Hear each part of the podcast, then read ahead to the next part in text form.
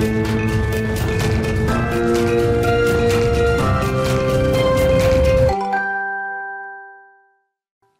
Bonjour à tous et bienvenue dans Smart Boss, le rendez-vous des patrons et des patronnes. Je suis ravie d'accueillir Carlos Carvalho, président ADP en France et en Suisse. Bonjour Carlos.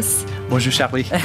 Euh, alors ADP, on précise quand même, spécialiste des solutions RH euh, et paye. Euh, alors au sommaire de cette émission, vous aurez une première séquence où David rencontre Goliath, où là tu feras face à une start-up voilà, sur laquelle vous allez, vous allez échanger sur des points communs.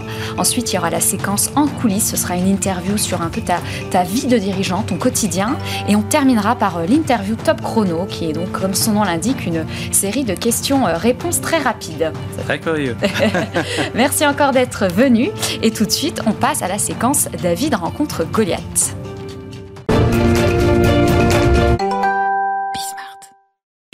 Donc la start-up qui te fait face, c'est Up2Be, donc qui permet de gérer euh, l'hybridation euh, au travail. Donc je suis ravie d'accueillir son PDG, Louis euh, Devéran. Bonjour. Bonjour Charlie. Merci d'être d'être venu, Louis. Alors Louis, Peut-être pour commencer, tu n'as pas en fait toujours été focalisé sur cette question d'hybridation au travail. Alors tu as pivoté comme allez, beaucoup de startups. Est-ce que tu peux nous dire pourquoi? Oui, en fait, nous à l'origine, on était dans l'optimisation du déplacement pro pour les grandes entreprises. Et l'idée, c'était quand tu te déplaces au sein d'un grand groupe, savoir qui d'autre vient pour pouvoir optimiser ton déplacement. Et pendant le Covid, il n'y avait plus du tout de voyage. Et du coup, on s'est dit, purée, il faut, il faut qu'on pivote, sinon on va mourir. Et on s'est dit, la venue au bureau devient aussi un déplacement. Et de moins en moins aujourd'hui, tu vas venir au bureau pour faire tes mails. Et de plus en plus, tu vas venir parce qu'il y a Carlos qui sera et un tel. Donc la présence des collègues devient un atout très important dans ta décision de venir ou non. Mhm. Voilà, donc on a créé Up2Be qui comprend trois briques. Une première brique collaborative qui va t'aider à t'organiser pour savoir qui vient quand, parce que tu n'as plus envie de faire 40 minutes de métro. La deuxième brique, c'est la brique RH, et c'est là où on a un gros partenariat avec ADP pour pouvoir en fait modéliser et cadrer le télétravail. Il y a une vraie demande des DRH là-dessus. Et la troisième, c'est une conséquence des deux premières. Comme tu n'as plus 100% de ton effectif qui vient au bureau, les entreprises déménagent et du coup, il faut une solution pour réserver aussi ton emplacement, ce qu'on appelle le flex office. Donc, tu connais déjà très bien. Oui, euh, je dirais, euh, je dirais que, que, oui. Et euh, vous savez, donc, tout le monde le sait, ADP, en étant un, acteur en France incontournable du monde de gestion de capital humain, euh, euh, en traitant la paie, en traitant la gestion de temps, la gestion des, talents, euh, on n'a pas la, volonté de tout faire. Et donc, cet écosystème d'entreprise, que je dirais, avec quelques caractéristiques quand même très importantes pour nos clients, qui est être, être sérieux, être agile, en même temps avoir une, une sens très fort de la conformité, qui sont quand même notre ADN, euh, fait en sorte qu'on on propose, euh, il s'intègre dans, dans l'interface qu'on fait euh, avec les applications lesquelles on propose. Et Up2Be s'inscrit vraiment dans cette... ça fait du sens, cette, on va dire, cette mariage, on va dire comme ça. Et Louis, c'est difficile de faire revenir les gens au bureau ou pas? Oui, c'est ça la, la, véritable problématique en fait, c'est pas tant est-ce qu'il y a de la place dans les bureaux, puisque même les boîtes qui déménagent, elles sont sur des ratios de 0,7, donc 7 places pour 10 personnes. Mais comme il y a deux jours et demi de télétravail qui sont proposés en moyenne, il y a toujours de la place. Donc l'enjeu, il n'est pas tant est-ce qu'il y a de la place quand je viens au bureau, c'est plus comment je fais pour faire revenir mes équipes au bureau. Et, nous, c'est vraiment l'angle d'attaque, ça a été ça, en fait. Et c'est le constat qu'on voit aujourd'hui dans les politiques RH, c'est que euh, ça se libéralise à fond, ça veut dire que les accords de télétravail sont de plus en plus souples, mais en même temps, il y a une vraie demande du management à cadrer le télétravail, à savoir où sont les équipes pour pouvoir avoir de la donnée, pour pouvoir mieux en fait savoir quelle hybridation choisir. Et donc le l'encadrement est quelque chose de nouveau et exigé par le, top management. Voilà. D'où le partenariat avec, euh, avec ADP. C'est le cas, les gens sont venus chez ADP Sont venus, mais, euh, mais l'hybridation du travail, c'est vrai que c'est un thème qu'il a un temps avant le Covid et un temps après le Covid. Et du coup, cette, cette notion d'hybridation fait que les, grands, les dirigeants avec lesquels j'ai l'opportunité de parler me disent que cette, ce type de process sur les outils qui vont les aider à maîtriser, qui vont les aider à, à donner un engagement collectif plus fort euh, euh, aux, collaborateurs, peuvent faire toute la différence entre avoir un outil ou pas avoir l'outil. Donc là, euh, cet outil de Up2Be fait, fait, toute, fait toute la différence, on va dire comme ça. Voilà, et je rajouterai quelque chose, c'est que nous, on nous demande d'être interfacés avec des logiciels maîtres comme ADP, puisque c'est la mine où dès qu'une personne arrive dans l'entreprise, elle est d'abord créée sur ADP. Et pour qu'il y ait une expérience fluide dans l'utilisation, nous, on nous demande d'être relié avec ADP pour que la donnée soit fluide et que l'expérience utilisateur soit bonne. Voyez Donc c'est quelque chose, euh, nous, c'est un gain de temps considérable. Le, fait d'aujourd'hui d'être partenaire ADP, d'avoir le tampon ADP, que ce soit au niveau de la sécurité, au niveau de la RGPD, assure à la fois euh, une, une, une acquisition euh, pour nos clientes qui est beaucoup plus courte qu'avant. Bien sûr, oui, oui, un gros, canal, un gros canal de distribution. Et est-ce que là, ces problématiques qu'on voit beaucoup, on a l'impression dans les grands groupes de flexibilité, l'impression qu'il n'y a que les grands groupes qui se posent la question et les startups, elles se la posent cette question? Ah bah bien sûr, oui, oui, nous, il y a, y a, un véritable enjeu aussi à ce que le, le travail d'équipe, ça s'organise en fait. Même nous, aujourd'hui, on est 16 dans l'équipe, ça s'organise, il y a des règles, donc il y a beaucoup de souplesse on va plutôt juger au résultat. Et donc, c'est plus peut-être comme avant où c'était, il fallait euh, faire du présentiel, là, peu importe. Mais il y a, on sait très bien que les moments de rencontre, c'est fondamental euh, pour faire du business. Et donc, euh, il y a des règles à respecter. Les accords de télétravail sont aussi très souples. Mais si, voilà, moi-même, si je peux pas venir au bureau, j'informe mes collègues, j'informe la communauté puisqu'ils vont se déplacer aussi pour me voir. Mm. Alors Louis dit c'est, c'est fondamental pour le business, mais est-ce que c'est aussi fondamental pour, pour engager, pour retenir les collaborateurs ou pas? Ah oui, complètement. Parce que, encore une fois, euh, avant c'était un donné acquis que tout le monde était euh, de lundi à vendredi au bureau. Là, c'est plus le cas. Et, de toute façon, télétravail, c'est quelque chose que pour nous, l'accord télétravail que tu parlais, c'est une réalité depuis 2011. Et donc, on sait, que, on sait que les choses sont évoluées de, toute façon, encore une fois, avant Covid et après Covid. Et aujourd'hui, cette notion de sens euh, de venir au bureau, de sens de faire partie d'un groupe, au sens de prendre des décisions parce qu'on fait partie d'une équipe, elle est, elle est euh, sur la table plus que jamais. Mm. Donc oui, toi tu vois comment du coup le, bureau dans, dans, 5-10 ans?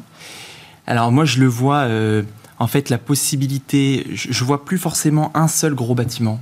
Je vois plutôt ce qu'on appellerait du glow local, ça veut dire que tu puisses bosser dans différents endroits, euh, ça soit ouvert, euh, mais que tu puisses avoir des, des, des, moments où tu vas te retrouver une fois par mois, une fois tous les deux semaines, peut-être dans des coworking, euh, mais aussi des, pour moi, le, la, présence du bureau est essentielle pour l'identité de l'entreprise. Mais je pense qu'il y a une souplesse aussi dans la possibilité de travailler dans différents lieux, mm. plus qu'aujourd'hui.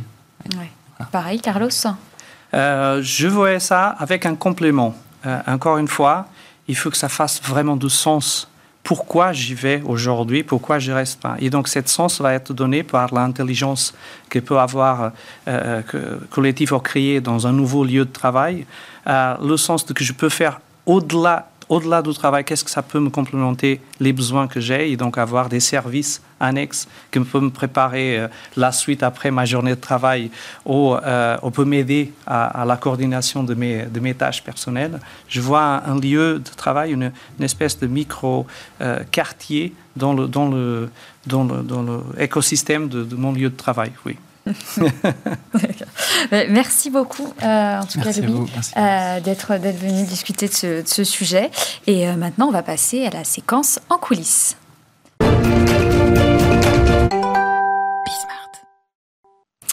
Alors, ta première expérience de dirigeant, alors, est typique, puisqu'elle a eu lieu dans l'armée portugaise? Comment est-ce qu'on gère des soldats, Carlos? Oui, c'est vrai. Euh, après l'école de commerce, l'armée. Je viens d'une famille de, militaires et de gendarmes, donc déjà, euh, euh, je suis arrivé un petit peu avec la notion, parce qu'il a une notion de milité, d'esprit d'équipe, chose que je vais retrouver à nouveau dans l'entreprise, de, de confiance euh, qui s'établit. Une notion de le collectif euh, euh, que vaut plus que la somme de chaque personne. Et là, c'est quelque chose que, encore aujourd'hui, j'utilise comme exemple. Oui.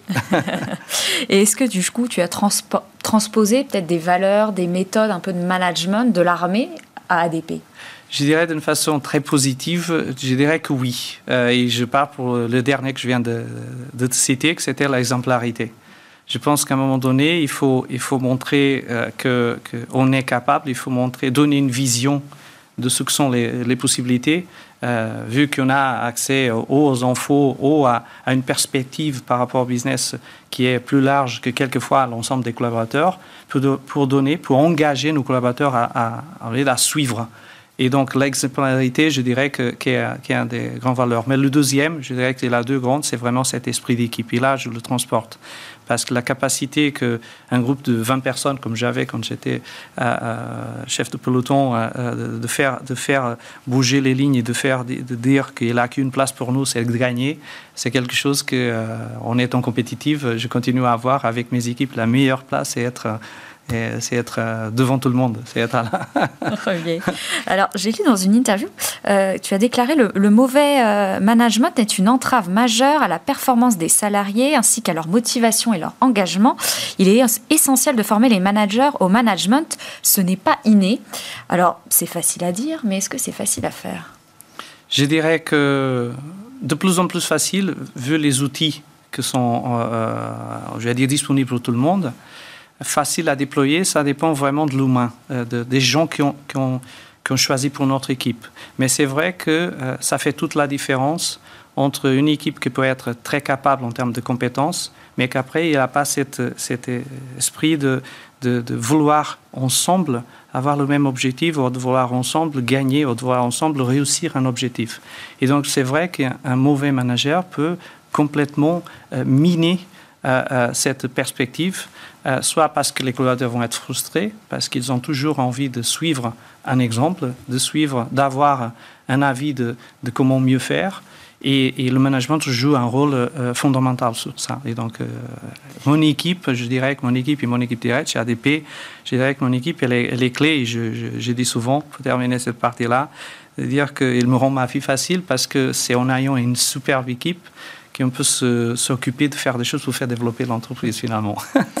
Est-ce que tu as, il y a le pire souvenir? Peut-être avec un, manager Est-ce que tu as eu une mauvaise expérience du coup qui t'a peut-être marqué? Euh, Plus qu'une. Euh, oui, on apprend, on apprend beaucoup, mais euh, ça, vraiment, vraiment, ça nous marque et, et, on a envie de ne pas répéter ça.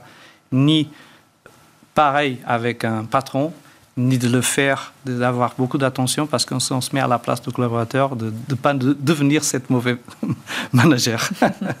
Alors, il y a aussi, euh, j'ai vu que tu as fait plusieurs prises de parole sur aussi l'importance de faire travailler différentes classes d'âge euh, ensemble.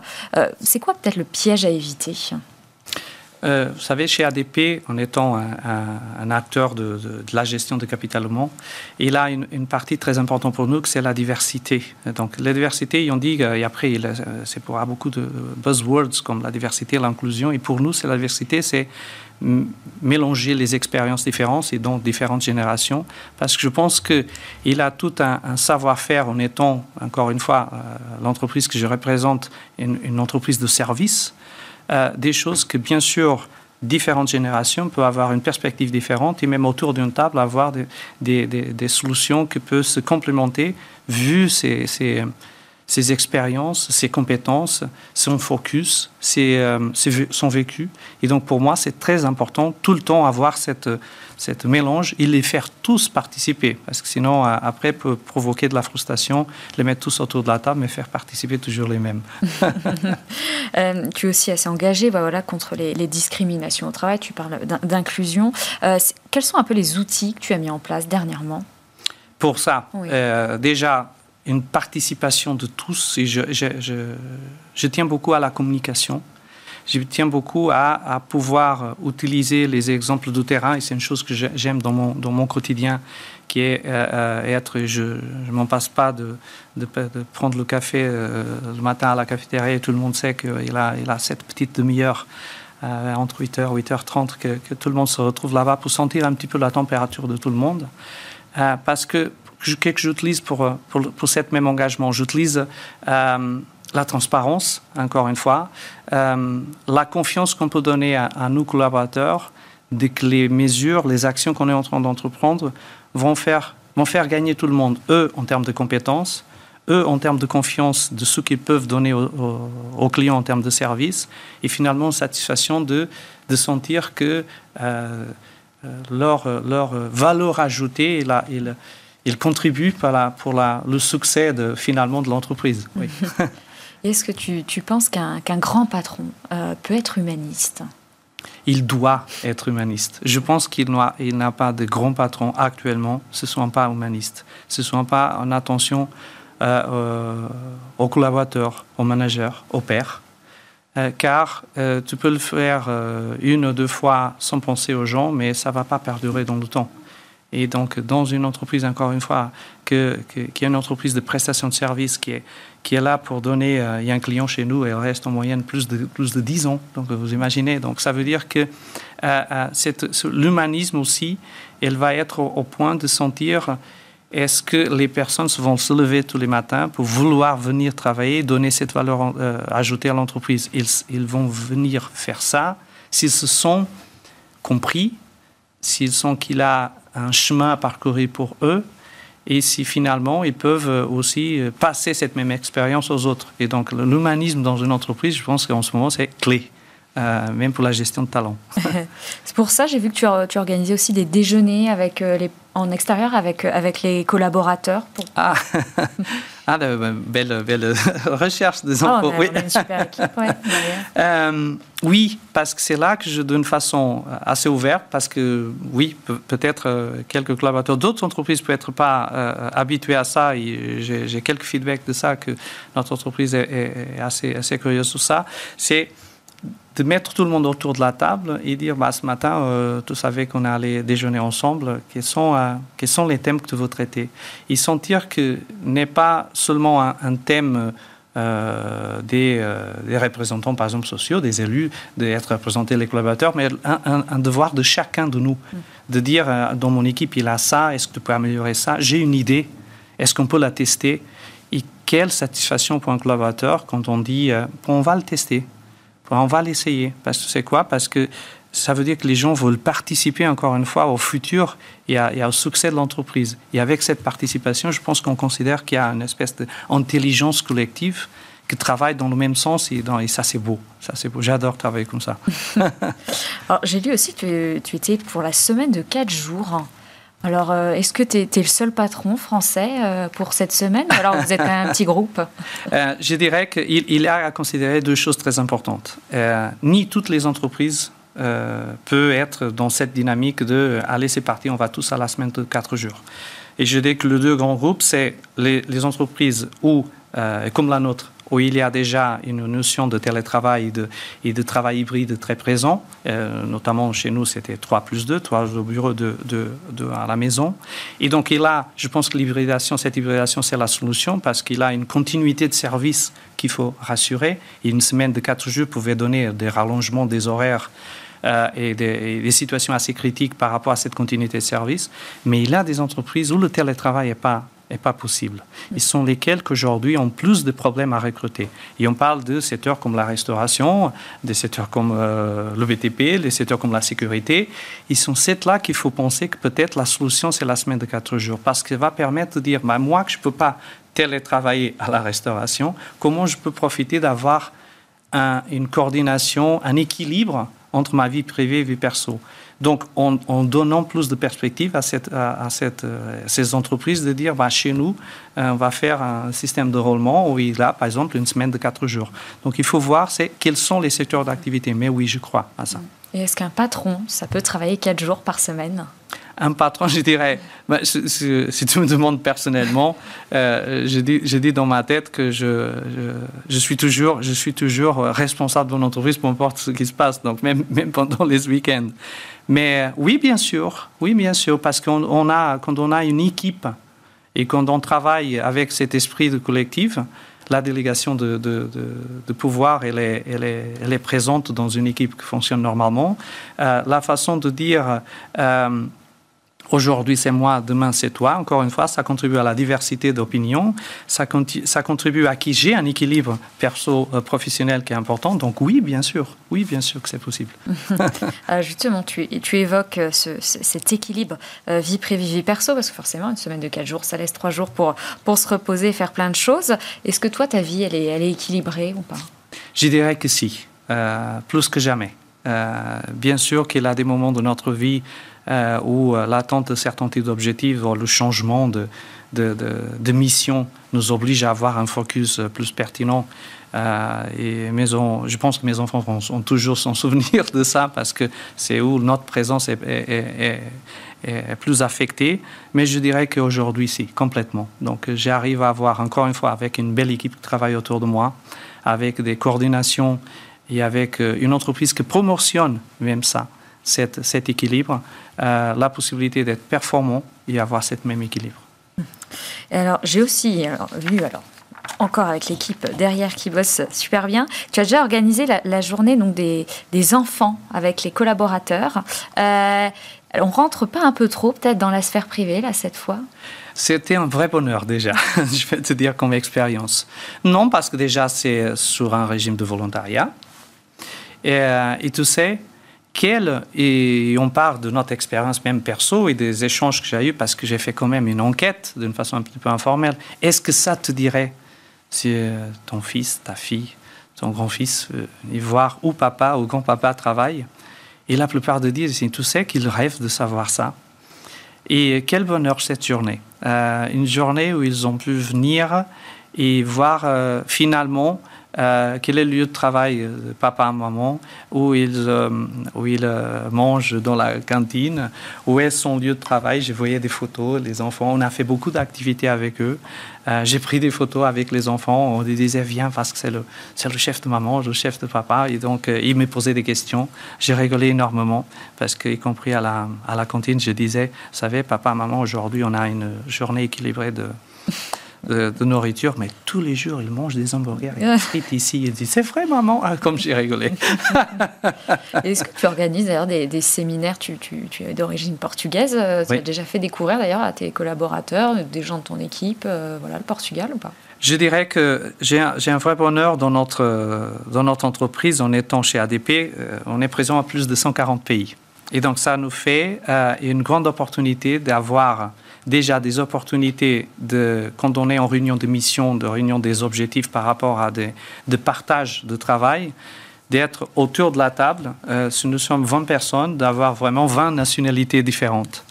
Et c'est vrai que la possibilité, et je parle des collaborateurs et pas de, euh, réunions d'exécutifs, d'avoir des réunions, par exemple, ici en Europe, à Barcelone, à Prague, euh, ou à Londres, euh, et, de pouvoir dire aux collaborateurs que d'une façon normale, c'est notre lieu de travail, ça les fait découvrir des perspectives différentes, des comportements différents. Euh, et ça donne une diversité, une, une, une, perspective aussi d'accompagnement de nos clients qui est, qui est assez complémentaire et, qui fait de nous une grande force. Mm. Euh, ouais, et d'avoir quand même autant de nationalités, c'est pas difficile quand même, euh, voilà, pour, pour gérer ces équipes, gérer les cultures. Je dirais que c'est au contraire, ça donne déjà il a une grande curiosité ça, fait euh, euh, démarrer les réunions avec une curiosité, ben, comment ça se passe chez toi, comment, euh, comment tu le ferais, parce que notre client est déjà de toute façon présent en plusieurs pays. Euh, non, ça se fait d'une manière, euh, je dirais, naturelle. Et, surtout, euh, ce qui est un grand bonheur, c'est de voir, et j'ai eu des collègues qui ont démarré en France et qui maintenant travaillent en Italie, ou qui ont parti à Prague. Et, ça, ça fait, ça c'est très riche en termes de, de, dire, d'expérience professionnelle. Hmm. Et est-ce que c'est, il y a des difficultés que tu as dû surmonter aussi en tant que patron entre guillemets étranger, en tout cas d'origine étrangère? On, en voit de plus en plus hein, dans les, d'ailleurs dans les grands groupes. Euh, d'adaptation, je dirais que non. Euh, et du coup, euh, opportunité pour dire que j'adore, j'adore être, ici en France et notamment à Paris. C'est une ville que j'adore. je dirais qu'il il a une période d'acculturation, oui, de façon d'être d'être, euh, je vais dire, entendu euh, dans des réunions, dans des négociations, parce qu'il a des petits comportements, des petites euh, choses de non-dit qui se passent, oui, différentes. Et j'ai l'expérience, j'ai travaillé en Espagne, j'ai travaillé en Italie, j'ai travaillé en Angleterre. Il a des petites choses différentes. Mais à la fin, je dis, aujourd'hui, c'est une vraie richesse, parce que ça, finalement, ça fait un petit peu de ce que je suis et de, mon équipe, parce que je sais qu'ils travaillent aussi dans des autres, dans un autre environnement, que finalement, ça va nous devenir un petit peu plus complet en termes de, même en termes des solutions qu'on donne à nos clients. Et donc, oui, euh, une adaptation, il a toujours un peu d'adaptation, mais c'est tellement riche que je dis à tout le monde qu'il faut l'essayer. alors, dans une interview au Figaro, tu as dit, alors, tu estimes que, que les entreprises sont aujourd'hui entrées dans l'ère du like. Je ne sais pas si tu t'en souviens. Euh, ça veut dire que tu es, anti, euh, anti-réseaux sociaux? Non, je ne suis pas anti-réseaux sociaux, au contraire. Euh, et même si mes, mes enfants ils me disent que je suis un petit peu has-been parce qu'ils utilisent plus Facebook, là, maintenant il a des apps que je ne connais même pas, donc je ne suis pas. Mais je dirais qu'il a une tendance à être un petit peu euh, populiste, je peux utiliser le, mot, sur certains types de décisions qui après à long terme se payent très cher. Il a certains types d'actions euh, qui sont euh, quelquefois plus difficiles à prendre euh, parce qu'il a des investissements à faire qui ne donnent pas tout de suite un retour sur l'investissement ou il a certains types d'investissements à faire sur un client qui ont difficulté, qui, qui quelquefois, pour ne pas avoir des réclamations, pour ne pas avoir des, des, discussions en interne, on a une sensation de que je vais toujours faire de façon à que, peu importe quelle est la décision que je prenne, tout le monde m'aime. Euh, et, euh, et c'est pas, je, je, je, dis vraiment, euh, c'est pas comme ça qu'on peut qu'on qu'on qu'on gère de la, la, continuité et de la croissance dans une entreprise, à être seulement à faire des choses qui sont euh, consensuelles et que tout le monde va aimer. Merci beaucoup Carlos euh, d'avoir répondu à toutes ces questions et maintenant on passe à l'interview Top Chrono.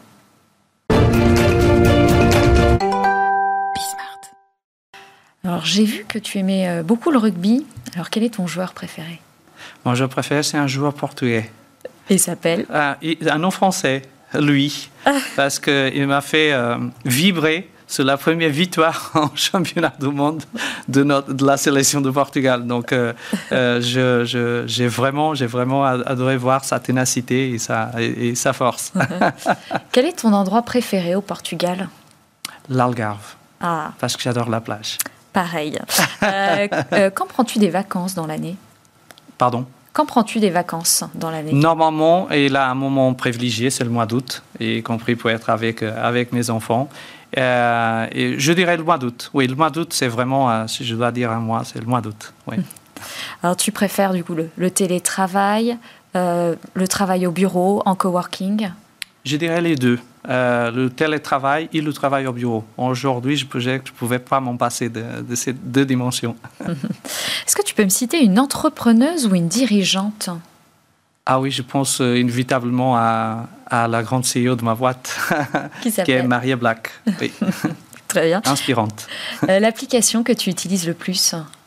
Ah, Je ne serais, pas, je serais pas très, euh, je vais dire, original. Ce que j'utilise plus, c'est Waze. Euh, parce qu'y compris en étant expatrié, euh, je pense que je ne pouvais pas vivre à Paris sans Waze. Et tu, peux, tu es plutôt LinkedIn, TikTok ou Instagram? Je dirais que LinkedIn et Instagram, à la vie perso et vie pro. Écoute, parfait, tu as répondu à, à, toutes les questions. Merci beaucoup encore euh, d'être venu euh, témoigner et merci à vous d'avoir suivi cette émission et je vous retrouve la semaine prochaine avec un nouvel invité. Au revoir.